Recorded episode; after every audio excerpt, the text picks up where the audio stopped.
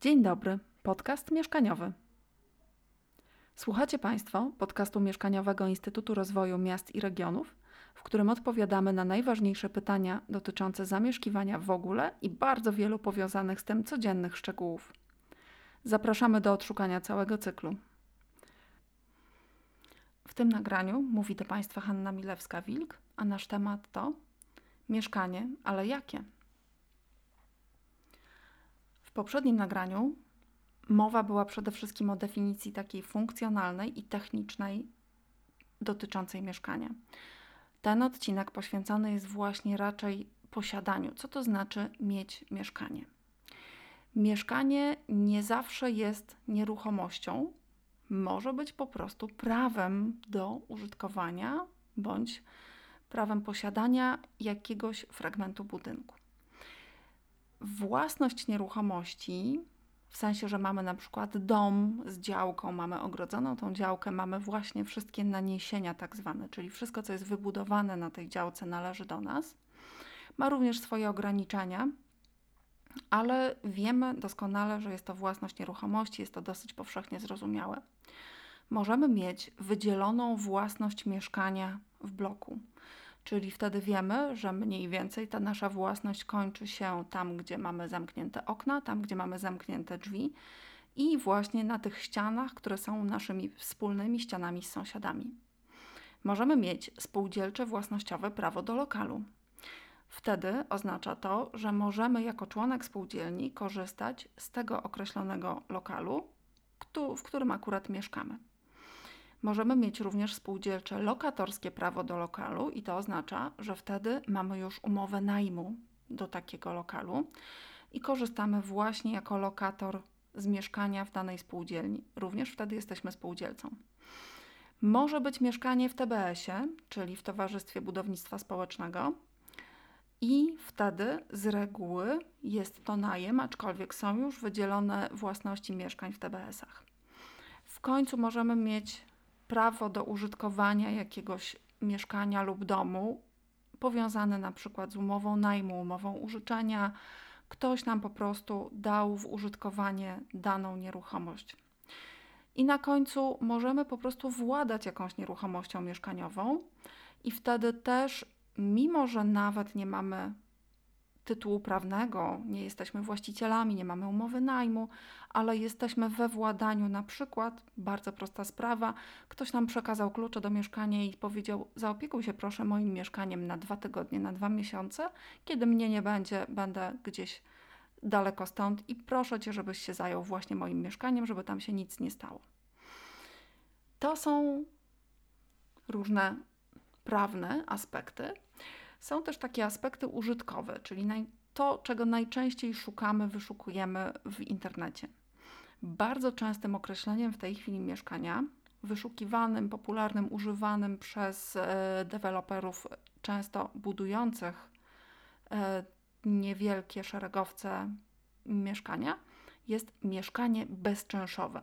Jest to używane przede wszystkim w reklamach e, i dotyczy właśnie prawie samodzielnych budynków, które nie mają części wspólnych z innymi. Jeżeli to jest na przykład szeregowiec i mamy tak zwane ściany ogniowe z sąsiadami, mamy kawałek własnej działki, rzeczywiście mieszkanie bezczynszowe polega wtedy na tym, że po prostu nie musimy się składać razem z sąsiadami na utrzymanie tej części wspólnej nieruchomości, bo jej nie ma.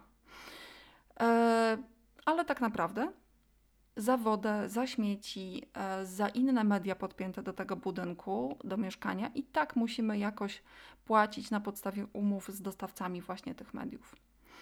Szukamy również definicji, czym jest mieszkanie komunalne lub socjalne.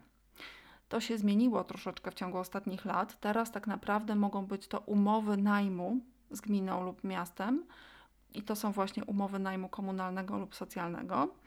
E, do takich umów, żeby taką umowę podpisać właśnie ze swoją gminą, trzeba spełniać bardzo określone, lokalnie ustalone warunki dla takiego najmu. E, wyszukujemy również, czym jest mieszkanie chronione. To są mieszkania z dodatkową usługą i przeznaczone są one najczęściej dla osób nie całkiem samodzielnych, ale też nie wymagających opieki całodobowej, jak na przykład w domach pomocy społecznej. Mieszkania chronione są kierowane do osób, które mogą zamieszkiwać samodzielnie, i tam jest z reguły wyznaczona osoba, która jest takim opiekunem mieszkania i pomaga w codziennych czynnościach, bądź w trudniejszych czynnościach, jak na przykład pamiętanie o comiesięcznych płatnościach rachunków. Ciekawym wyszukiwaniem, ciekawym określeniem stosowanym e, w, łącznie z, ze słowem mieszkanie jest mieszkanie za odstępne.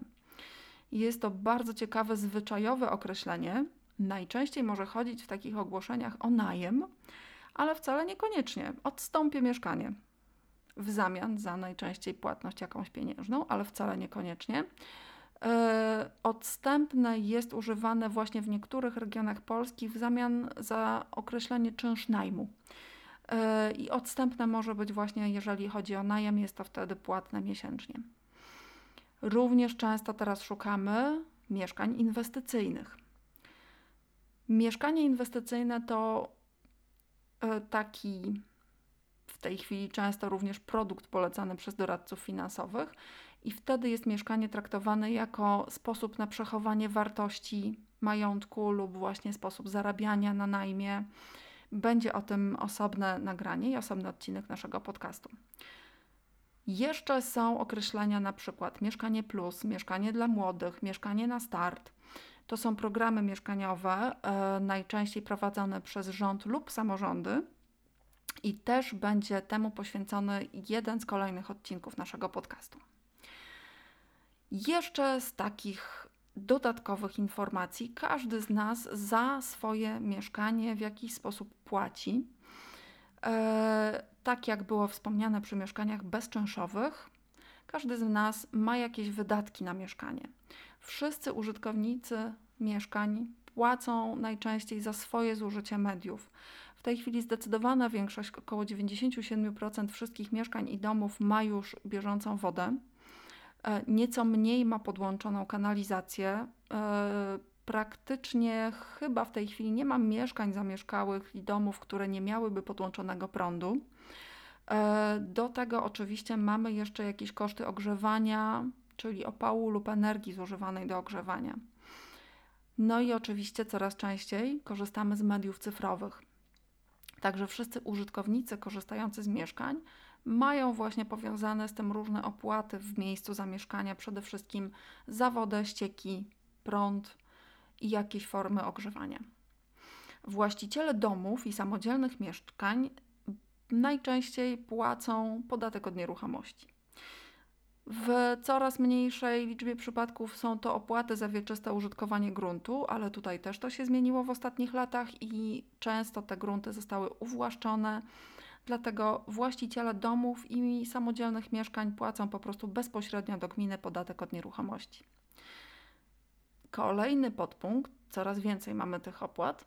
Właściciele mieszkań we wspólnotach mieszkaniowych i spółdzielniach płacą opłaty lub zaliczki.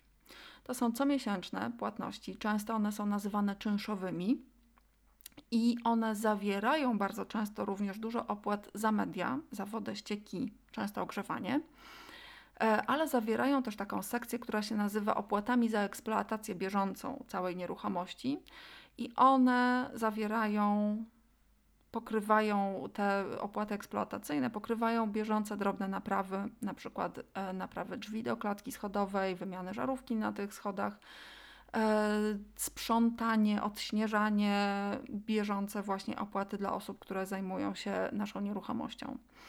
I oczywiście w spółdzielniach jest to obowiązkowe, w większości wspólnot są ustalone składki na fundusz remontowy.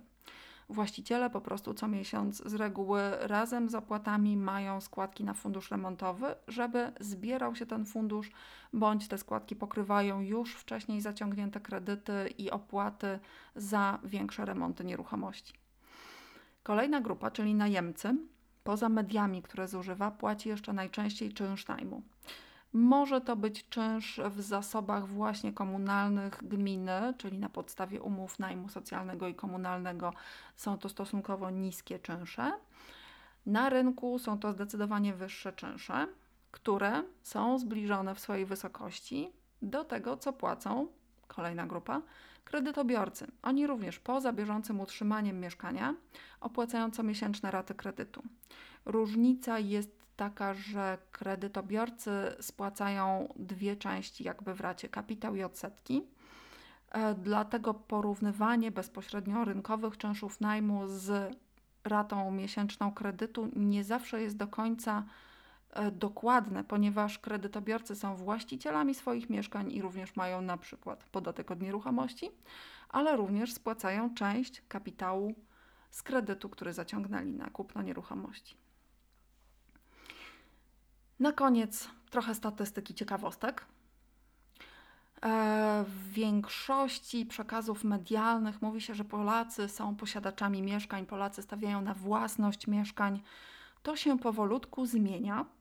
I tak, statystyki e, Eurostatu za koniec 2019 roku podawały, że e, około 84,2% mieszkańców to są właściciele, a około 15,8% to są najemcy.